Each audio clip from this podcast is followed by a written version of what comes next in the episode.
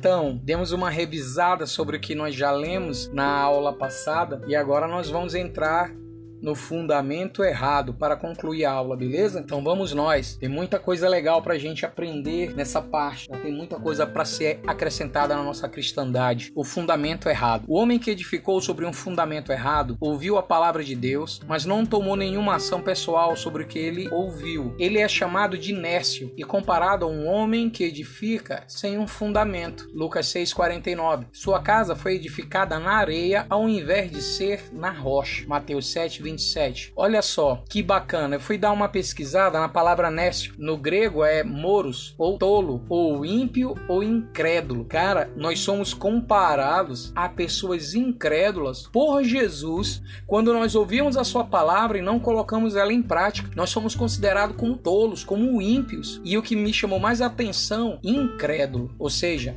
dizer que conhece, dizer que vai obedecer é uma coisa. Se você não faz, segundo aquilo que você recebe, recebe do Senhor, você é considerado como um incrédulo, ou seja, um ateu. Você não crê. O que mostra que você crê não é porque você diz que crê, mas é se a tua atitude respalda aquilo que você fala. Então a tua atitude em obedecer é que declara que você realmente não é um nécio. Em Lucas 6:49 diz assim: "Mas o que ouve Olha que bacana, o que ouve, aquele que presta atenção, aquele que considera o que está ou tem sido dito, e não pratica, é semelhante a um homem que edificou uma casa sobre a terra, sem alicerces.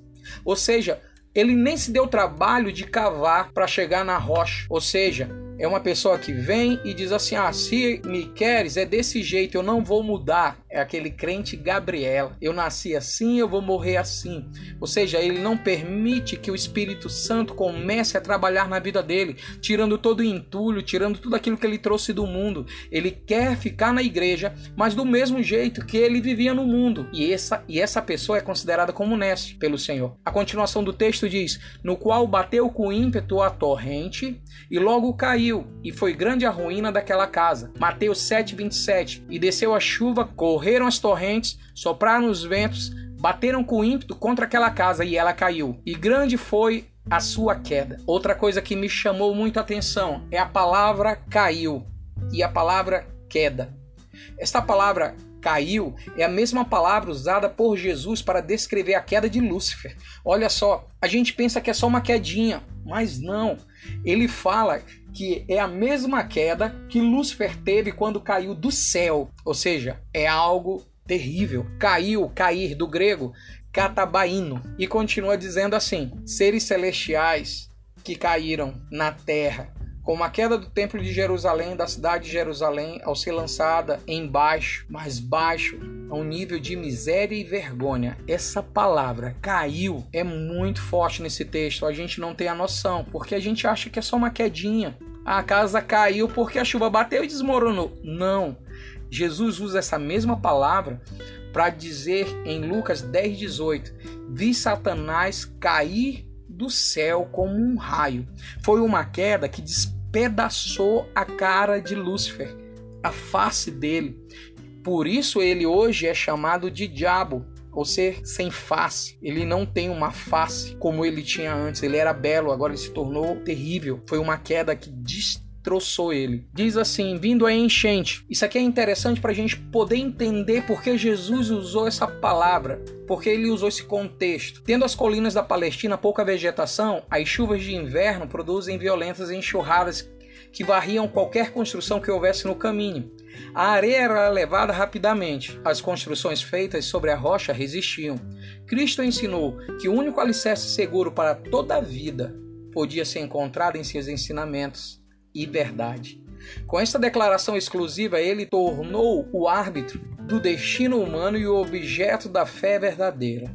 Você edifica sobre a areia espiritualmente falando quando você baseia sua vida sobre tradições ou crenças religiosas de homens, pensando que você pode fazer a si mesmo espiritual por meio de boas obras e a igreja ou as cerimônias religiosas. Em Marcos 7, do versículo 1 ao versículo 3, Jesus alerta sobre isso. Olha só, ele vai falar nesse texto sobre pessoas que estavam reunidas quando os discípulos dele chegaram para comer.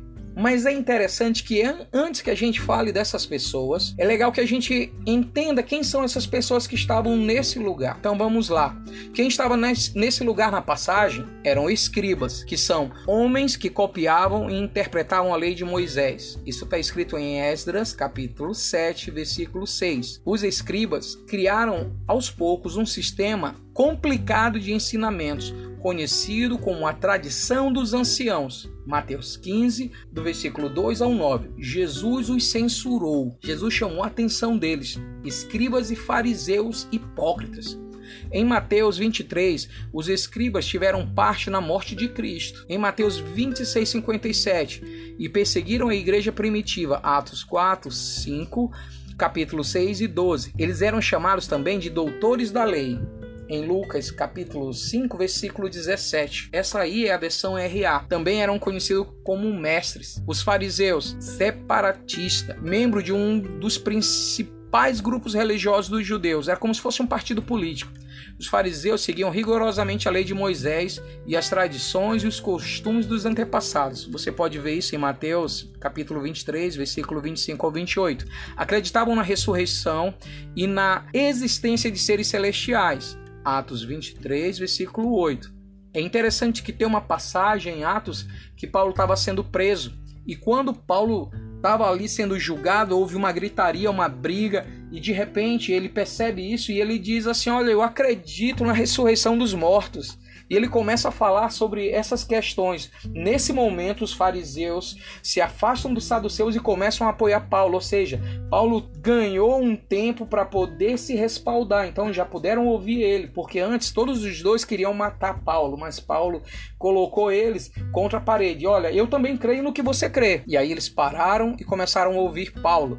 Acreditavam na ressurreição, foi isso que Paulo disse, e na existência de seres celestiais, nos anjos. Os fariseus não se davam com os saduceus, mas se uniram com eles para combater Jesus e os seus seguidores. Isso está em Mateus, capítulo 16, versículo 1. Saduceus, membros de um pequeno, mas poderoso grupo religioso dos israelitas, faziam parte desse grupo, os sacerdotes e as pessoas ricas e de influência. Os saduceus baseavam seus ensinamentos principalmente no Pentateuco, nos cinco livros, os cinco livros do Antigo Testamento. Negavam a ressurreição, o juízo final e a existência dos anjos e espíritos. Os saduceus não se davam com os fariseus, mas você viu lá atrás que eles se uniram para perseguir Jesus.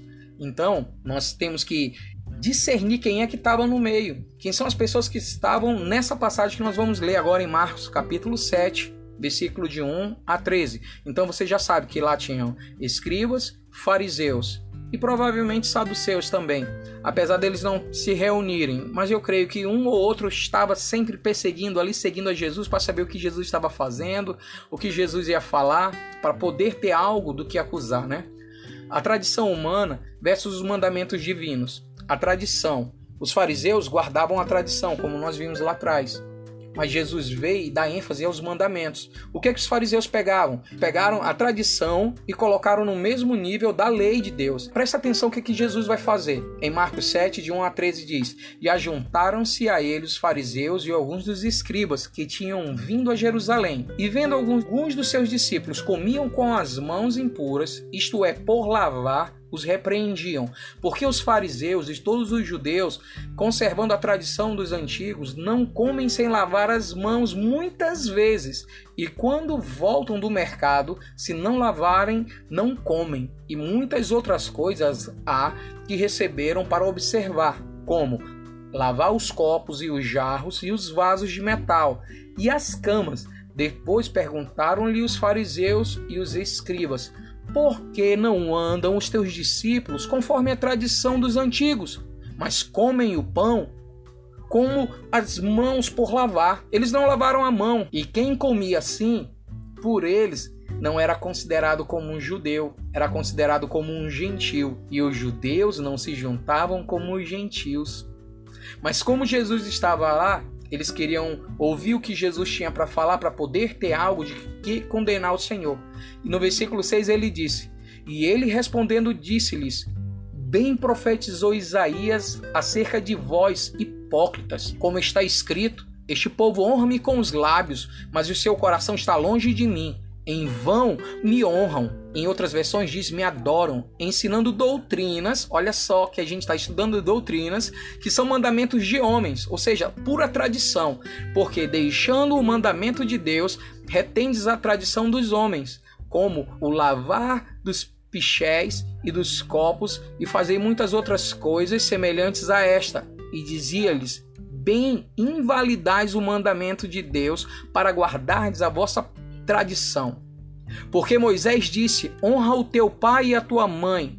Quem maldisser o pai ou a mãe morrerá de morte, será apedrejado. Porém, vós dizeis: Se um homem disser ao pai ou à mãe: Aquilo que poderia aproveitar de mim é Coban, isto é, oferta ao Senhor, nada mais lhe deixais fazer o seu pai ou por sua mãe invalidando assim a palavra de Deus pela vossa tradição, que vós ordenastes, e muitas coisas fazeis semelhantes a esta. Olha só o que acontece: é um princípio, honrar pai e mãe. A obrigação do filho é cuidar dos pais, dos seus pais na velhice, mas eles quebravam isso como dizendo que aquilo que eles tinham estava sendo oferecido como oferta ao Senhor e deixavam os pais passar necessidade. Era triste. E Jesus vem e faz essa correção. Os fariseus e escribas criticaram Jesus porque seus discípulos não realizavam uma lavagem apropriada antes de comer, uma lavagem cerimonial. O Senhor chamou de hipócritas os que colocavam suas tradições acima da palavra de Deus. Como exemplo,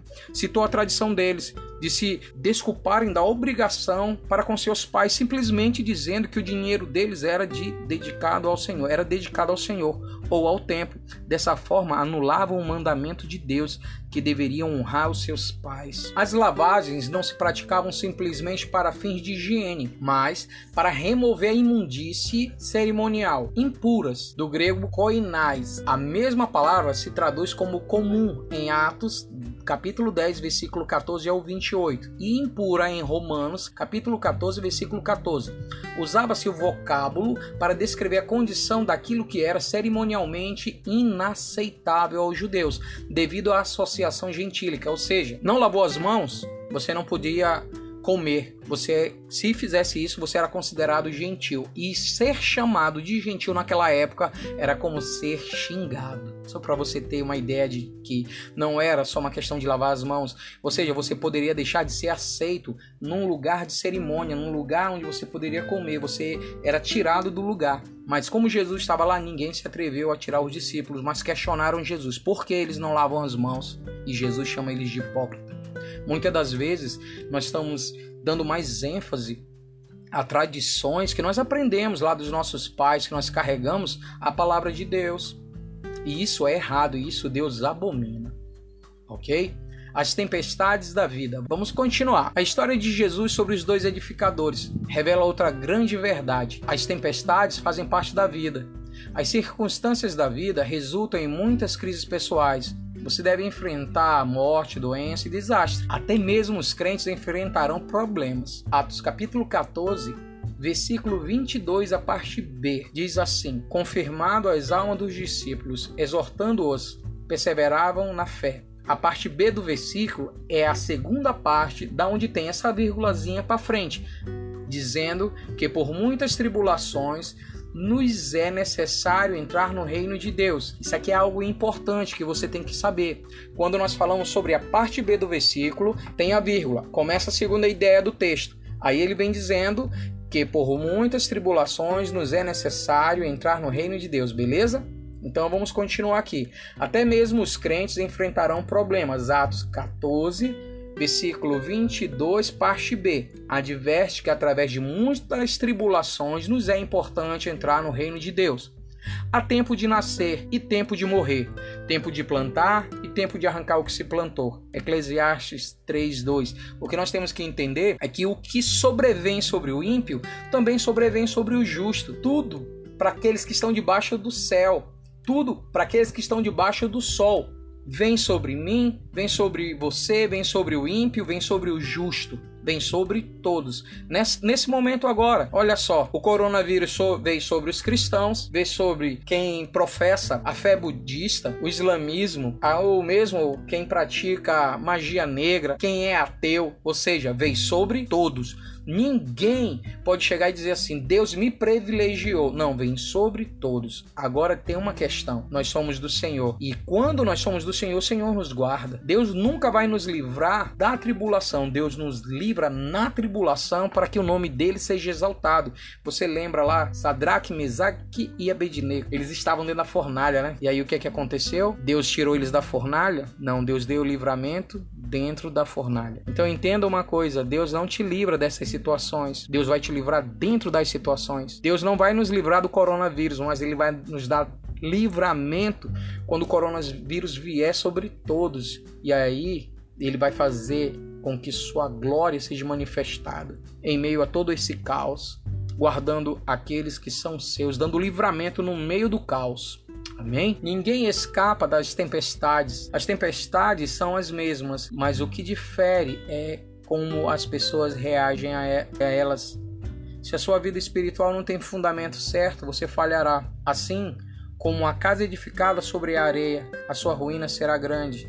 Se a sua vida está edificada sobre o fundamento certo, sobre Jesus Cristo, a sua palavra, doutrina, a tempestade não pode abalar, ok? Hebreus capítulo 12, versículo 26 até o 27 diz assim: A voz do qual abala então a terra, mas agora tem ele prometido, dizendo: Ainda uma vez hei de abalar não só a terra, mas também o céu. Ok? Eu esqueci de ler aqui quando Jesus disse, né? No mundo passais por aflições, mas tem de bom ânimo, eu venci o mundo. Vamos passar por aflições, mas tem de bom ânimo eu venci o mundo. Nós vamos passar por isso. Nós vamos passar por dias tristes, sabe, dias de choro. Muitas pessoas vão se vão perecer, cara. Mas Deus pode dar livramento para que isso não aconteça. E eu creio que esse é o tempo da igreja começar a se mover em cima desses princípios. Sabe por quê? Porque Deus, ele vela pela palavra dele, ele zela, na verdade, a palavra correta é Deus zela porque a palavra dele se cumpra. Então, tudo que tem que acontecer vai acontecer. Mas nós podemos pedir, assim como Davi um dia pediu, depois de ter feito um censo e Deus se irou com ele. E ele chegou e disse: Ó oh, Deus, faz só isso. Eu prefiro ser. Eu prefiro que teu anjo venha, porque ainda é melhor cair na mão do Senhor do que na... cair na mão do homem. O homem não tem misericórdia. E como nós não dependemos do homem, nós dependemos de Deus, vamos crer que tudo isso que nós estamos passando, logo, logo vai passar e vão ser apenas lembranças, mas que isso sirva para que nós possamos nos aproximar de Deus. Amém? Aqueles que desobedecem à voz de Deus, como foi falado na lei, eram punidos de acordo, ou seja, apedrejados. Quando o privilégio é maior, a responsabilidade também é maior. Em Cristo, Deus deu a revelação melhor e final àqueles que rejeitam sua voz, como agora é dita nos céus, são mais responsáveis do que aqueles que quebraram a lei. Escapar é impossível. Quando uma experiência difícil vem, o que não pode ser abalado permanecerá. Aqueles que permanecem edificados sobre um fundamento espiritual certo. Ok? Vamos lá. Fundamentos, um pré-requisito. Um bom fundamento é um pré-requisito para construir um saudável edifício no mundo espiritual e no mundo natural. A palavra pré-requisito significa que algo é exigido antes. Um apropriado fundamento é requerido antes de construir uma superestrutura. A superestrutura é aquilo que é edificado sobre o fundamento. Um fundamento espiritual apropriado é um pré-requisito para a maturidade espiritual em Hebreus 6, capítulo 6, versículo de 1 a 3, nos diz: Pelo que deixando os rudimentos da doutrina de Cristo, prossigamos até a perfeição, não lançando novamente os fundamentos de, arrependimento, de obras mortas, de fé em Deus, e o ensino sobre o batismo, imposição de mãos, sobre ressurreição de mortos e juízo eterno. Isso faremos se Deus permitir. Nós lemos que não podemos alcançar a perfeição, a menos que o fundamento espiritual seja apropriadamente lançado. Maturidade espiritual é superestrutura, o edifício que repousa sobre o fundamento espiritual correto. Se o fundamento está errado, então a superestrutura não permanecerá e você nunca alcançará a maturidade espiritual, que é a mesma palavra traduzida para perfeição. Olha só aqui o que diz em Gálatas 4:3. Assim também nós, que quando éramos meninos estávamos reduzidos à servidão debaixo dos primeiros rudimentos do mundo. Colossenses 2:8.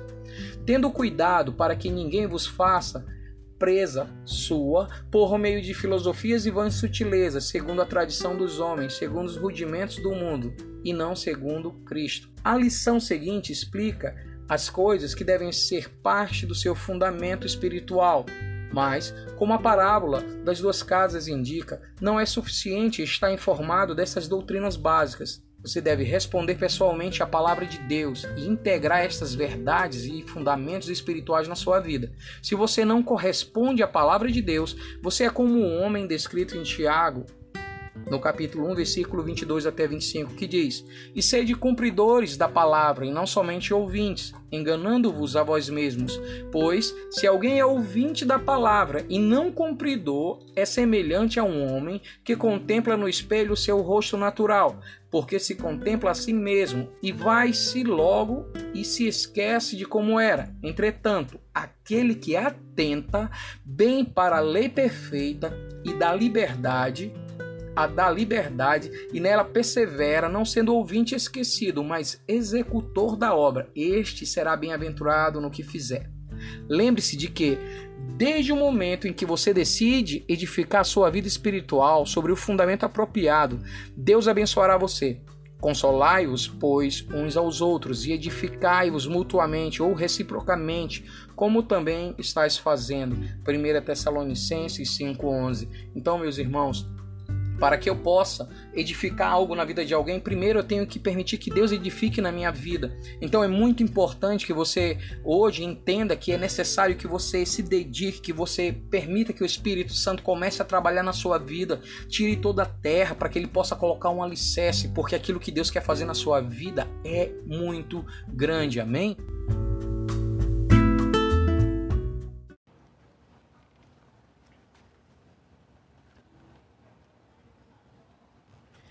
Diabo nunca é tão perigoso como quando ele vem manso, inofensivo, com voz suave e doce. A sedução é pior do que a perseguição. A camaradagem do mundo é pior do que a sua espada. As igrejas estão cheias de pessoas vazias e vazias de pessoas cheias de Deus e de santidade as igrejas estão copiando o mundo, imitando seu falar, cantar, vestir, negociar, agir e reagir. Os crentes não querem ser diferentes, pensam ganhar o mundo tentando ser igual ao mundo. Como é difícil identificar um crente pela sua vida.